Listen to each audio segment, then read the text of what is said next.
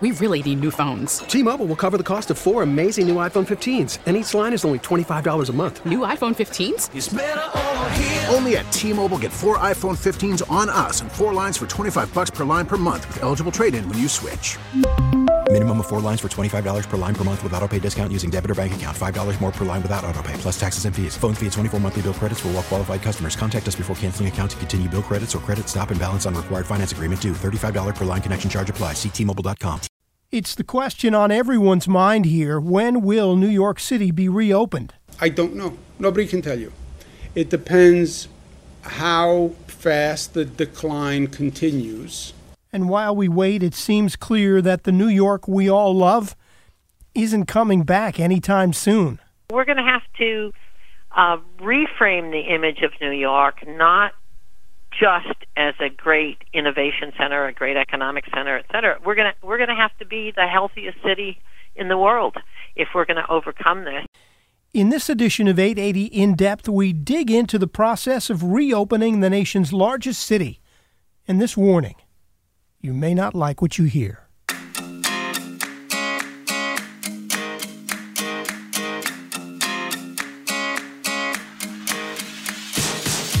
I'm Tim Scheld from WCBS News Radio 880, and we've got a lot of questions about the reopening of New York City, reopening businesses and schools, restaurants, and what about theater, live music, and sports? All the things that make New York, New York. Our Peter Haskell went looking for answers from one of the most prominent business leaders in our city. Kathryn Wylde is president and CEO of the nonprofit Partnership for New York City the city's leading business organization. The partnership is the bridge between some of the biggest businesses in the world and city government. Their mission is to work with government, labor, and the civic sector to strengthen the city's position as a global leader in commerce, in innovation, and economic opportunity. And that partnership is needed more than ever now. Our Peter Haskell wanted to know what Kathryn Wylde thinks a New York reopening would look like. Well, the folks who who have uh, major presence in the city in office buildings where their people have been working from home for the last two months at least have generally had experience with the COVID 19 crisis around the world, in Asia and in Europe. So they pretty much have a plan uh, when, when the health conditions and safety conditions are appropriate for reopening office buildings. And it is typically, again, when the health conditions are such that people are satisfied, they look to are the transit systems safe so that people feel comfortable riding the transit? Uh, the situation with the schools is important because a lot of people have kids that are home when the schools are closed. So, are the schools going to reopen? And then uh, they have protocols. Usually, they're making some changes in office layouts to avoid crowded conditions to allow for social distancing, and they're staggering and rotating people coming back. They won't bring everybody back at the same time, and they'll probably be working partly from home and partly in the office. So there's a whole regimen. That's kind of the, if you will, the easiest part of the overall reopening. The tougher, the tougher areas, the restaurants, the theaters, the uh, local, uh, you know, personal services, those are what's really hard. When you talk about staggering a work week, some people come in, some people stay at home. How does that impact the ability to do business? And is it a disincentive for people to be in Midtown or elsewhere in Manhattan? The good news and the bad news is that big employers in the city, and that's about half of the pre-COVID, we had about four and a half million private sector jobs in the city, and about half of those are at large companies um, and offices. What they have found, the big companies have found, is that they can basically have people working remotely for most functions, and it works fine. They're just as productive uh, as when they're in the office after adjustments are made, and they've made an investment in making sure they have the equipment and the Zoom and the you know broadband capacity. Even trading floors, the banks are telling me, are functioning at 90% productivity from with people working remotely.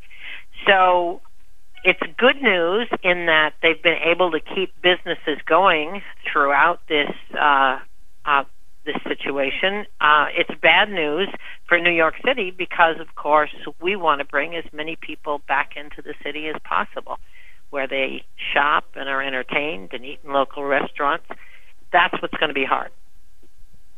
In terms of getting people in, what kind of protocols are being looked at to try to assure people if they come in, they go to work, they come into the office, they're going to be safe? Well, all the big employers are doing opinion polls of their employees on a regular basis to find out what will make them comfortable. Uh, there are some crunch points like elevators. Uh, the, and again, as I said before, the transit system, uh, having to having to ride in a crowded train, those are those are key concerns that have to be dealt with. In the office, uh, some some companies are putting up partitions where they had open office space. Uh, the rotation allows them to uh, stagger where people are seated, so they are maintaining distance. Most are not opening cafeterias, or if they are, they're putting partitions in the cafeterias so people aren't uh, breathing on each other. It's um, you know it's rethinking the whole dynamic and design of the office space. Obviously, the open workspace that we've moved to in the past five years is suddenly out of fashion um, as as not the most uh, no, most protected environment. They're instituting big cleaning protocols. Uh, they're not. They were doing hotel desks where you could come in and use anybody's desk during the week or share desks. That's out the window uh, because of the uh, the fear of contamination. So uh, much of office culture is changing. But as I said, this is easy compared to what a small kitchen in a restaurant has to worry about, where there just isn't any place to run the business and uh, with people working on top of each other. That's not going to be possible for a while, at least until we have a vaccine and probably sometime after that. Can the city's restaurant industry as we know it survive? Short term, I am afraid the answer is that the city's restaurant industry cannot survive in anything like what uh, what we have come to know it as a key social gathering place, and the same is true of theaters and other cultural venues in sports settings. Any place where people are crowded together, like we New Yorkers love to be, um, is going is going to have a problem because their business models, for example, the restaurants, uh, the the restaurant owners that I've spoken to, they've said that they cannot have an economic model with 50% occupancy of either the restaurant or their kitchens, it just doesn't work for them. So um, it, it, it doesn't. They have thin margins. These businesses. Um, most of the businesses affected have uh, five uh, percent margins, maybe at most, and they just don't have the space, the flexibility uh, they pay high rents for small space and they don't have the flexibility. One restaurant owner was telling me that she has 30 employees in her storefront and there's a jewelry store in the uh, next door to her that's exactly the same size that has 3 employees. So restaurants are labor intensive and they are space constrained. That is in this environment a recipe for disaster until we rebuild public confidence, which is going to be the key because even if the state allows them to open, you have to have customers to draw revenues to pay the rent, and it's going to be a long time before that happens. I'm wondering can New York still be New York if you don't have the restaurants and the sports and the culture and the nightclubs and all the things you mentioned? I don't think New York can be New York without the kind of high density social interaction. I mean, that's what's made the city so attractive to old and young alike. So uh, the key here is that New York City, instead of being the epicenter of the disaster as we are today, our job, which is formidable, is over the next 18 months, two years, to meet all the health and safety standards that are necessary, which means being we're a center of research. We're Mount Sinai Hospital in New York is uh, coming up with the first foolproof antibody tests, and uh, uh, the, so the testing. Uh, both Pfizer and Johnson and Johnson that have a big New York presence are and New York, and I should say Johnson Johnson is also New Jersey, our sister state. Uh, both of them are at the forefront of the search for thera- therapeutic drugs to cure and vaccines to prevent the disease. We've got to be full front ahead on that. Uh, former Mayor Bloomberg has uh, committed to roll out the testing and the contact tracing protocol that's going to allow us to move from staying at home and social distancing to being confident that we know who's impacted by the disease and we're able to isolate them and everybody who's been in contact with them. So Mayor Bloomberg and Johns Hopkins are leading that effort. They are the heroes of public health, experts on public health. You remember that goes back when, when Mayor Bloomberg uh, was uh, fighting sugary soda and cigarettes, etc. He's always been a public health maven, so his leadership with Governor Cuomo on this is extremely important. So we're just going to have to convince the world over and and convince our own residents over the next 18 months or so before a, a vaccine becomes available that New York is going to be number one in the world in terms of the safest city, the healthiest city, that's our job. And if we can do that, I think we'll be able to bring back our theaters, our restaurants, our public gatherings, and we'll be able to bring back the international visitors that are so important to our economy. I think that can all work for us, but it's going to be a huge commitment on the part of all New Yorkers to do that. You said something interesting. We've heard various government leaders at different levels saying June, things will be better. The academic year in September, January, these various dates, you said 18 to 24 months. Why is that? Well, that's the estimate for when the vaccine and the therapeutic drugs, that's the out, 18 months is the outside estimate when we'll have a vaccine and therapeutic drugs to be able to comfortably assure people that uh, that we can conquer the COVID 19, the coronavirus. So we're assuming we have to do that, and then we have to convince people we've done it. I remember I was five years old when the Salk polio vaccine came out. And there was a whole education program, vaccination program. We had the Salk vaccine in a sugar cube for all the grade schools, uh, all the school children, and with that came a public education that um, polio is a thing of the past if we all take the vaccines, uh, follow this protocol, and it worked because the public really understood and the fear of paralysis and death, the consequences of polio, was overcome in a very short period of time.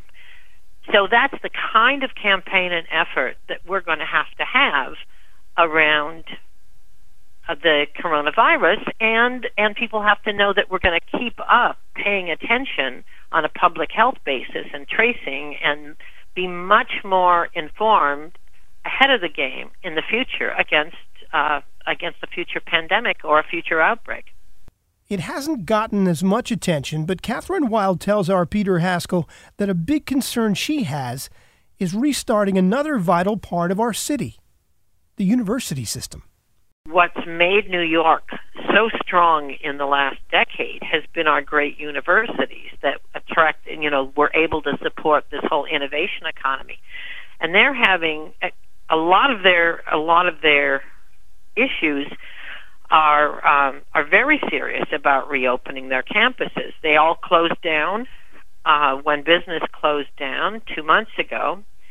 Uh, they're having some difficulty, as uh, you may have read, with uh, folks not feeling they're getting the education they paid for in the second semester in the last semester with the online education, and they're having some litigation. And, and I'm sure they're having difficulty signing up students particularly international students, for next year.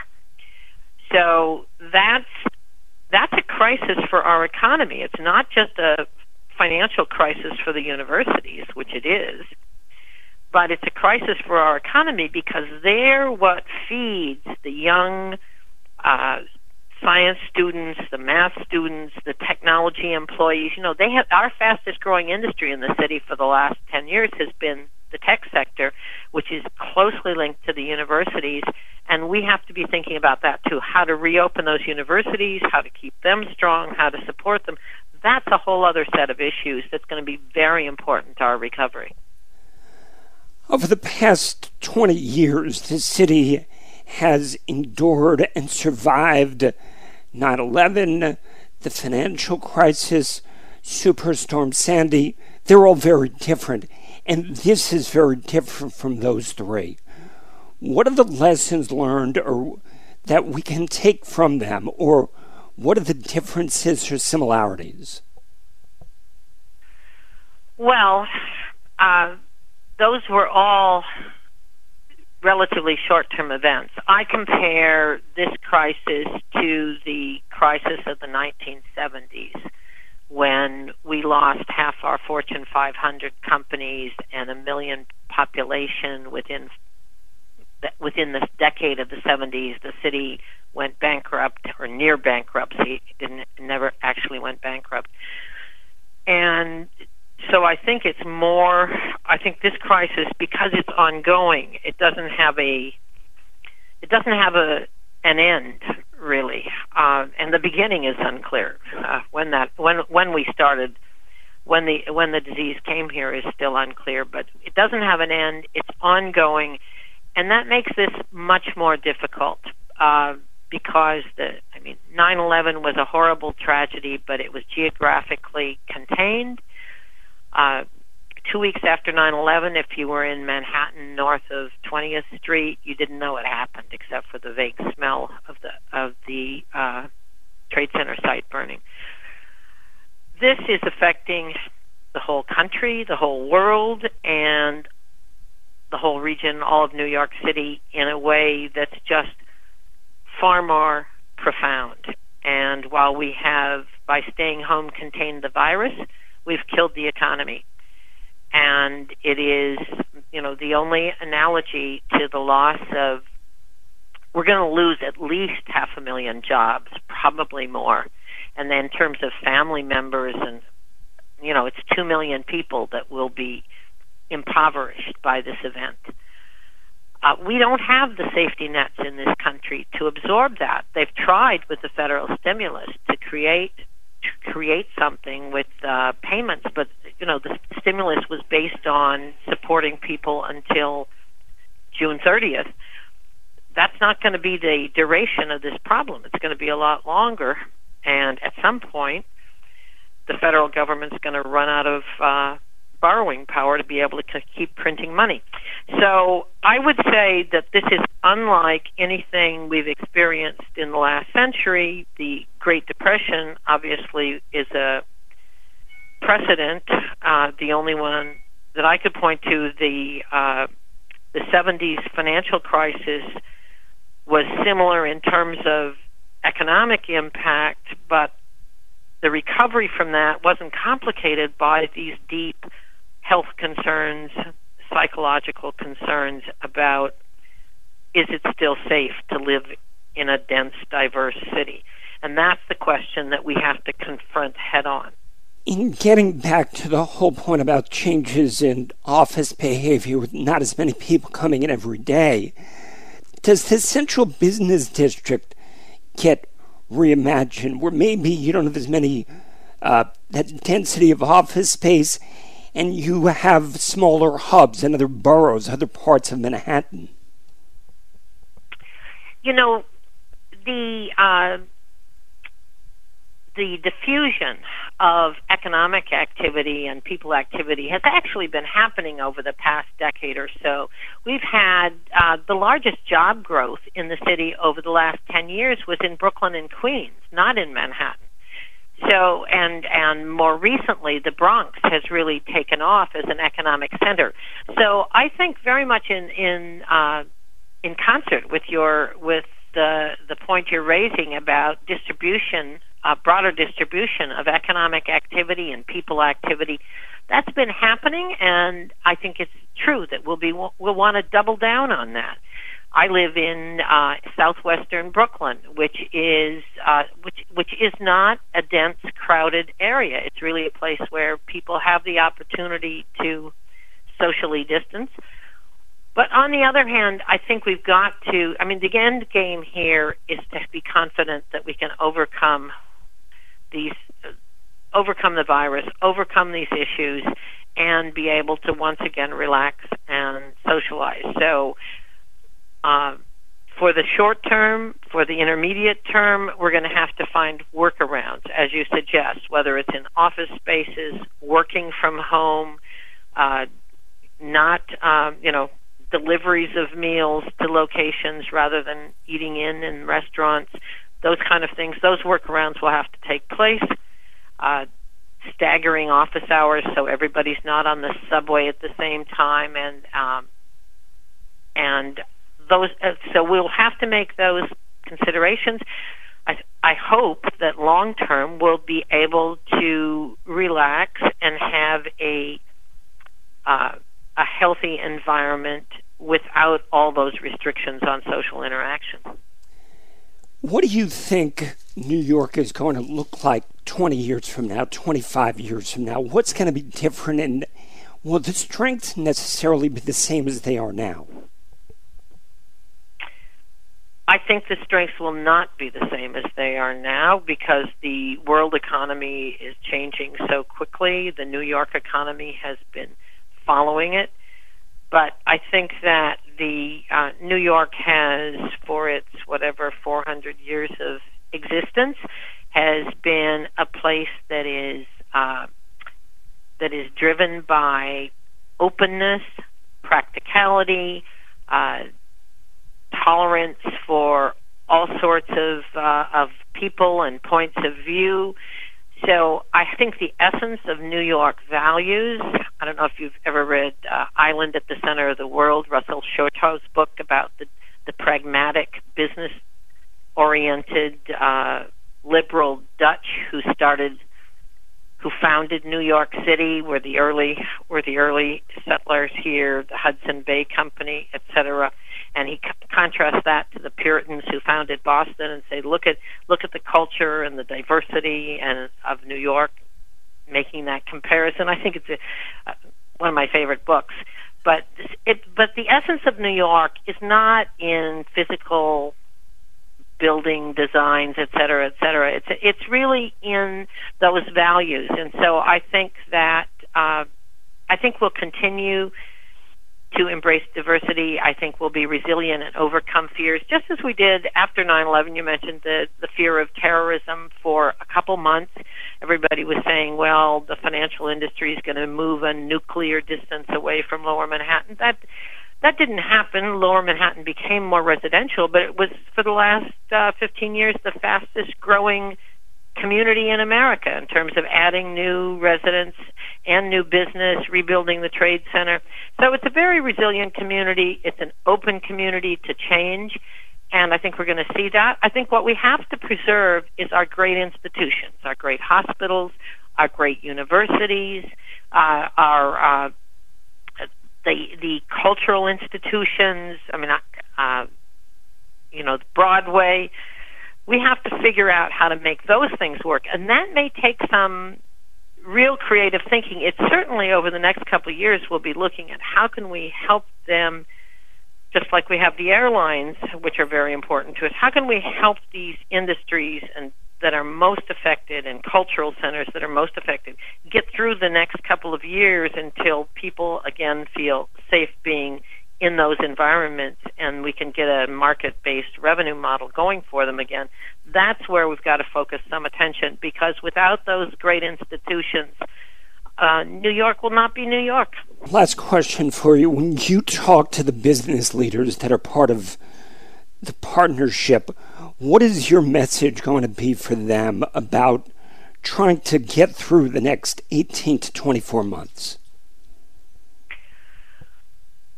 Well, to be clear, I work for the business leaders, so I um, I listen to their message. But you you, co- you coalesce a message, right? You bring everybody together, and then it diffuse it from there, right?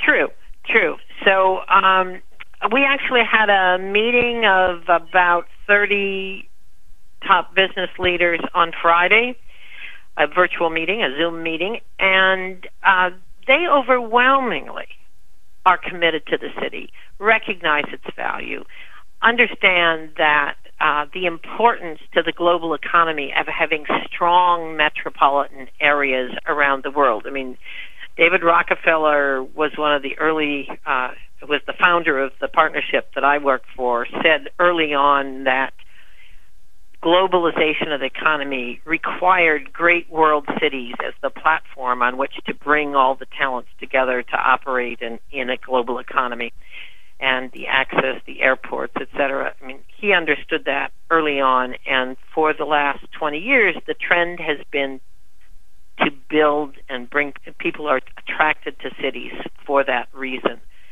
Uh, I think that's going to that that underlying momentum is so strong our members, the business leaders of uh, of the city and the country, want to see the city rebound. They understand its importance. They understand its values.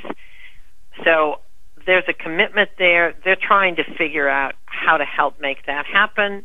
And 20 years from now, New York will be different but it will have the same underlying values and qualities that have made this such a great world city. Our thanks to Peter Haskell and his conversation with Kathryn Wylde. Tough days ahead, no doubt. More to come on this topic for sure. Thank you for listening to WCBS 880 In Depth. Please subscribe. You can find us wherever you get your podcast. Just search WCBS 880 In Depth and tell a friend. We really need new phones. T-Mobile will cover the cost of four amazing new iPhone 15s, and each line is only $25 a month. New iPhone 15s? Only at T-Mobile get four iPhone 15s on us and four lines for 25 bucks per line per month with eligible trade-in when you switch. Minimum of four lines for $25 per line per month with auto pay discount using debit or bank account. $5 more per line without auto pay, plus taxes and fees. Phone fee at 24 monthly bill credits for all well qualified customers. Contact us before canceling account to continue bill credits or credit stop and balance on required finance agreement due. $35 per line connection charge applies. Ctmobile.com.